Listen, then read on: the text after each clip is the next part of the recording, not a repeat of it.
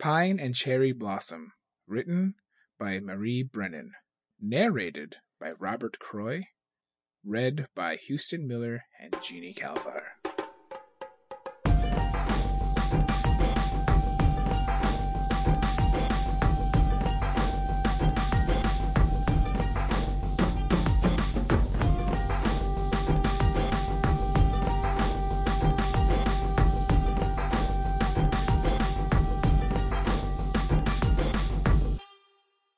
The tracks were easy to follow. Although the southern reaches of the Empire rarely saw snow, it could happen, and this winter was a hard one.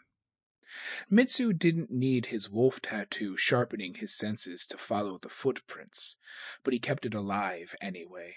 He'd spent four years searching from one end of the empire to the other, and he could not stand for losing his quarry this close to the end. As he drew close, he heard a quiet humming. Through the snow dusted pines, he saw the mounded shape of a heavy straw cloak, and above it, the head of a woman with her hair pinned in a loose knot. She was using a small hatchet to cut the bark from a pine tree, adding the strips to a bundle at her feet. Mitsu paused, breathing deeply to mm-hmm. steady his pulse. The hatchet wasn't a threat, and Kazue san had said the spiritual danger was long past. Mm-hmm. I might as well start off by being polite. He released the energy of his tattoo and stepped out from behind a tree. What are you doing?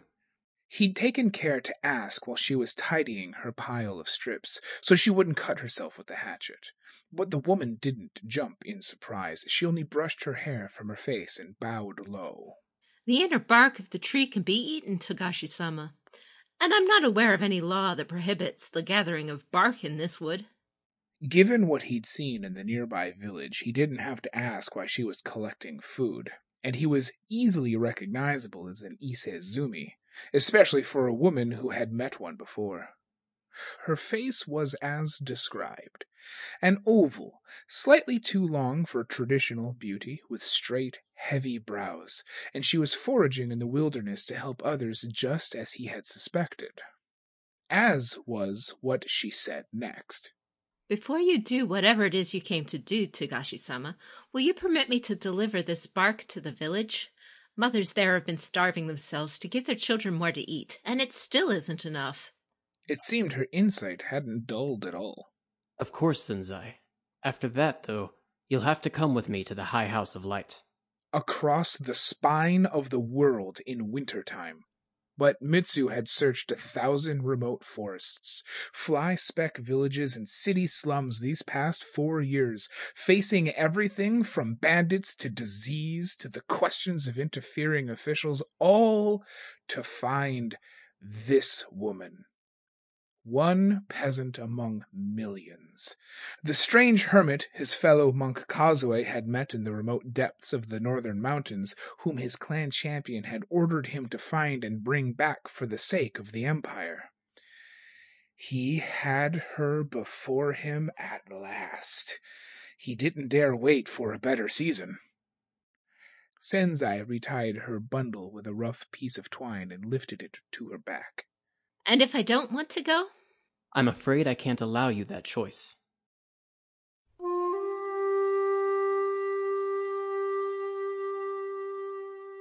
It didn't occur to Mitsu until later how absurd that exchange had been. Senzai was a peasant, and he was the heir to the Dragon Clan champion.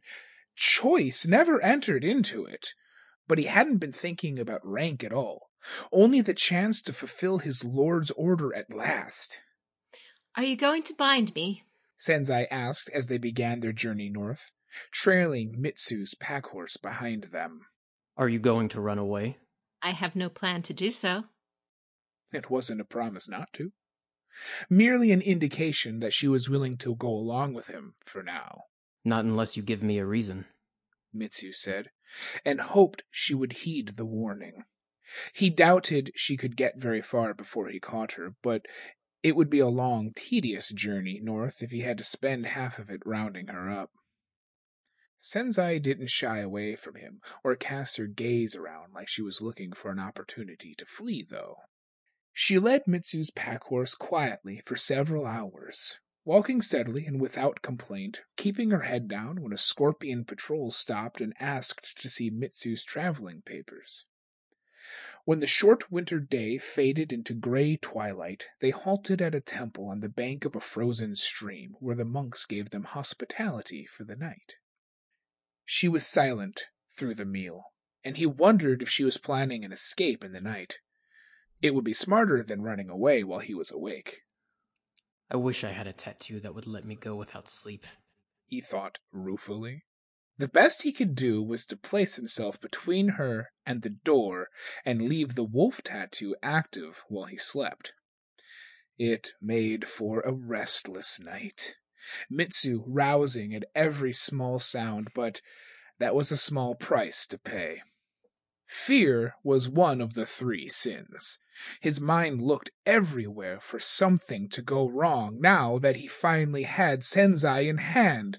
Regret was also a sin, though, and Mitsu knew which one he preferred.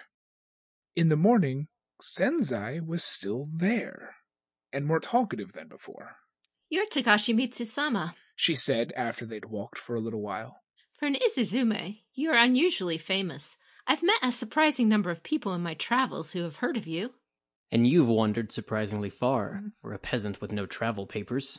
He'd chased rumors of her through the lands of every single great clan. Senzai shrugged. It isn't as difficult as people think. There are fewer threats in the wilderness than in civilization, for those who know their way. From what Kazue had said, she was more than capable of surviving in the wild. But most peasants wouldn't risk it without good reason. Why have you been moving around so much? Are you searching for something? I could ask you the same, Togashi sama. You're dodging my question.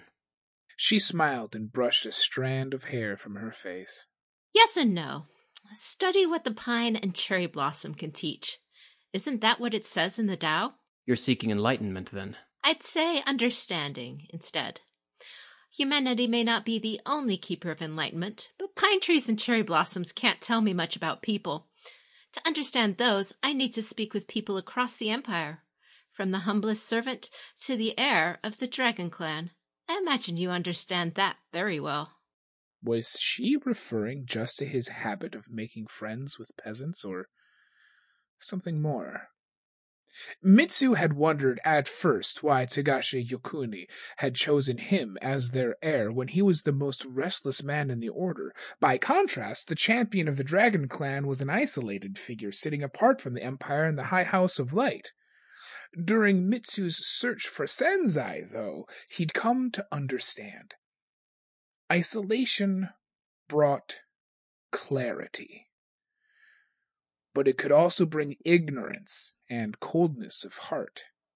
When the time came for him to don the armor and mask of the champion, Mitsu would need the wisdom he'd gained in his travels, his awareness of the breadth of the empire, and his compassion for those his decisions would affect. Mitsu nodded thoughtfully, then scowled. She was more philosophical in her approach than most courtiers, but Senzai was as skilled at deflecting his thoughts as the most silver-tongued doji or bayushi. What happened when Kazue-san used her tattoo on you? What enlightenment did it bring? The Tao we speak of is the true Tao, yet it is not the eternal Tao we speak. Senzai quoted. Then she laughed quietly. Forgive me, Togashi-sama.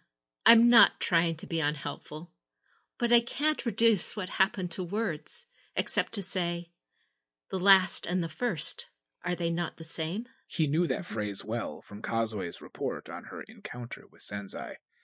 It was the koan her tattoo had guided her to speak, but Senzai had reminded him the words were inadequate and always would be. The truth that lay behind them could not be spoken. Whatever moment of enlightenment Senzai had experienced when she heard them, it wasn't something she could communicate to Mitsu. The clan champion wouldn't have sent me to collect her without a reason. Spiritual wisdom was not enough, and there were many wise people at the High House of Light. Something about this woman was different. If I may ask, how is Togashi Kazue sama? Another deflection. They had a long way to travel, though, and patience might net him more than pushing. Balancing inaction with action, it was a core lesson of the Order. She's well. She often expresses her gratitude for the wisdom and guidance you shared with her. Senzai shook her head. I owe her far more than she owes me. I had lost my way, and without her, I might not have found it again. And what is your way? During her hermitage, she'd nearly transformed into a yokai, a spirit creature. She could just mean her humanity, but he didn't believe that was all. Maybe all would become clear once he got her to the High House of Light. The Lee rolled past, day after day, the ground beneath his feet climbing into the spine of the world. Soon they would pass through the Lion Clan lands and the teeth of winter. Senzai conversed with Mitsu readily enough, but she might as well have been a koan herself, an impenetrable puzzle waiting for him to experience a flash of understanding. Instead, he woke one night to discover Senzai was gone. He leapt to his feet, the energy of his wolf flaring through his senses and his hands clenching into fists. His first thought was She lured me into trusting her. She bided her time until they were away from civilization and watching eyes, then made her escape. Then reason took hold once more. Senzai had survived the winters in the Great Wall of the North. She wasn't a fool. They'd sheltered for the night beneath a stony ledge, driven there by a snowstorm that had prevented them from reaching the way station up ahead. That storm had laid down a fresh mat of snow, one that showed her tracks with perfect clarity even to someone without Mitsu's advantages. She'd made no attempt to hide them. He sniffed the ground, breathing in her scent. Fairly fresh. She'd gone less than a half an hour. He could catch her easily. The trail led toward the road and up into the mountains rather than back down toward the plain. Before Mitsu had gone very far, he heard her voice, muffled by the snow, speaking in a low tone. Wariness sparked again. Meeting with someone? Rather than approach directly, he circled around and found a boulder to scale, allowing him to look down on Senzai without being seen. The snow lay in a shallow, gleaming bowl between the rocks, just out of sight of the road. Senzai knelt, heedless of the cold, at the side of a man whose white crusted clothing said he'd been there since before sunset. The man's arms and legs sprawled at unnatural angles, broken and badly. Whatever was going on, it wasn't some clandestine conspiracy. Mitsu slid down the boulder's other side. Senzai's voice continued soft and soothing, offering comfort to the dying man. But her head came up, and her gaze pinned Mitsu before he could even open his mouth, carrying a wordless command. Not now.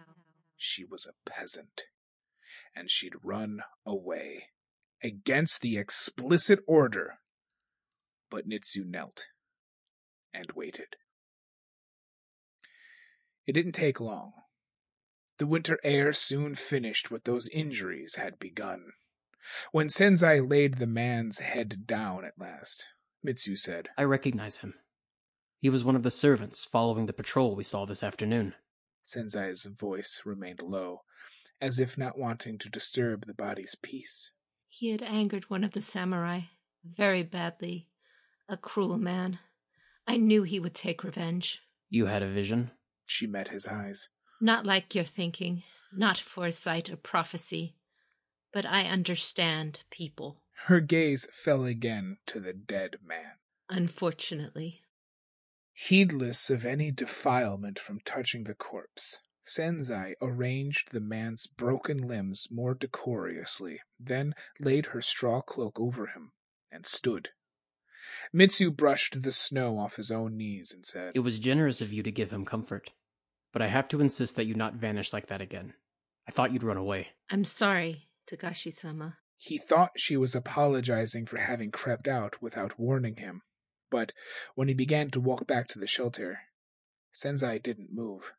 Her words hung in the cold, still air, and he realized she meant something else entirely. His voice tightened.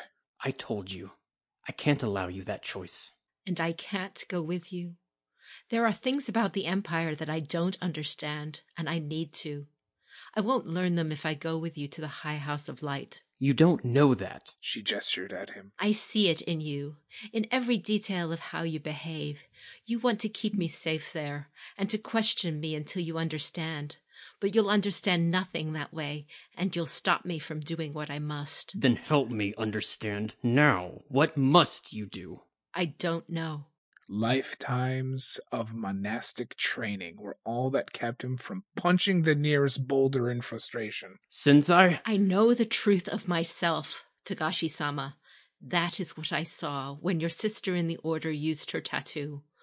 But knowing myself is only part of it. Senzai looked down at the dead man, her hair falling to conceal her expression. I don't understand the celestial order. No, I don't understand the empire why things are the way they are. I need to understand that question before I can do. She trailed off, and Mitsu waited, hands tense, but she only shook her head, breath pluming in a quiet sigh. Whatever it is I'm meant to do. We can help you at the High House of Light, and I have orders from my clan champion. This time it was his turn not to finish the sentence. My orders? Senzai stepped closer. You have realized something, Togashi sama. Find her, for the sake of the Empire. That was what Togashi Ue had said, the day he named Mitsu his heir and sent him in search of Senzai. That, and nothing more. After years of searching, he'd almost forgotten that his orders ended there. His assumptions had filled in the rest of it. The idea that Togashi Ue meant for Mitsu not only to find Senzai, but to bring her back to the High House of Light. The foresight of the Dragon Clan champion is a powerful thing, but not a perfect one. Some day, that foresight will flow through you, Togashi sama, and you will have to make decisions about how best to use it decisions that began now, here, at the feet of the spine of the world. The answer of a samurai should be to take Senzai with him anyway. It was possible Togashi Ue had indeed meant for Mitsu to bring her there, and if not, then it would be easy enough to let her go afterward. The wishes of a peasant woman didn't outweigh the risk of disappointing his lord, but Kazue had spoken highly of Senzai's insight. And Mitsu was not only a samurai, but a dragon. And he was not only a dragon, he was an Isezumi. He understood the need to follow one's path. Mitsu bowed slightly. Senzai san, I was instructed to find you, and I believe there was a reason for that. Perhaps you can enlighten me as to that reason. Is there anything I can do to assist you? The faintest hint of a smile warmed her face. You've traveled the Empire, Togashi sama, far more than I have. Tell me, who is the most wretched person you know of, and who is the most fortunate? He gave it careful consideration even as night deepened around them and the wind sent the fresh snow dancing through the air. I don't understand the celestial order. I don't understand the empire. Why things are the way they are. The most fortunate should be the emperor, or someone else whose karma had raised them to high status in this lifetime. But that wasn't the case. The most wretched is a minor courtier in Hakuyamura, Dojiomocha. She was born to a great family but lacks all talent and knows it. Her best efforts have brought her nothing but disgrace, for her and her family. She can't even bring herself to ask permission to expunge her shame through seppuku. because she lives in dread of the next incarnation and the punishments that await her failures.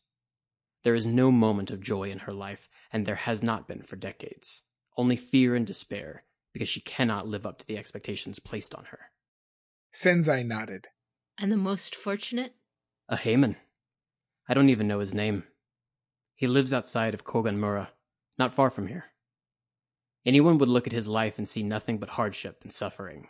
Yet, despite that, the man lives content. I asked him once why he was smiling, and he said that he was grateful every day for the miracles of sun and rain, the beauty of the kami, and the hope of the future. That would be admirable enough in any person, but to achieve such peace of mind in circumstances like his, that man is truly blessed. All of Senzai's previous bows had been mere etiquette, a peasant acknowledging the samurai above her. This time, it was sincere. Thank you, Togashi sama. Your words have enlightened me. Not like Kazue's words had done, but he hoped it would be enough.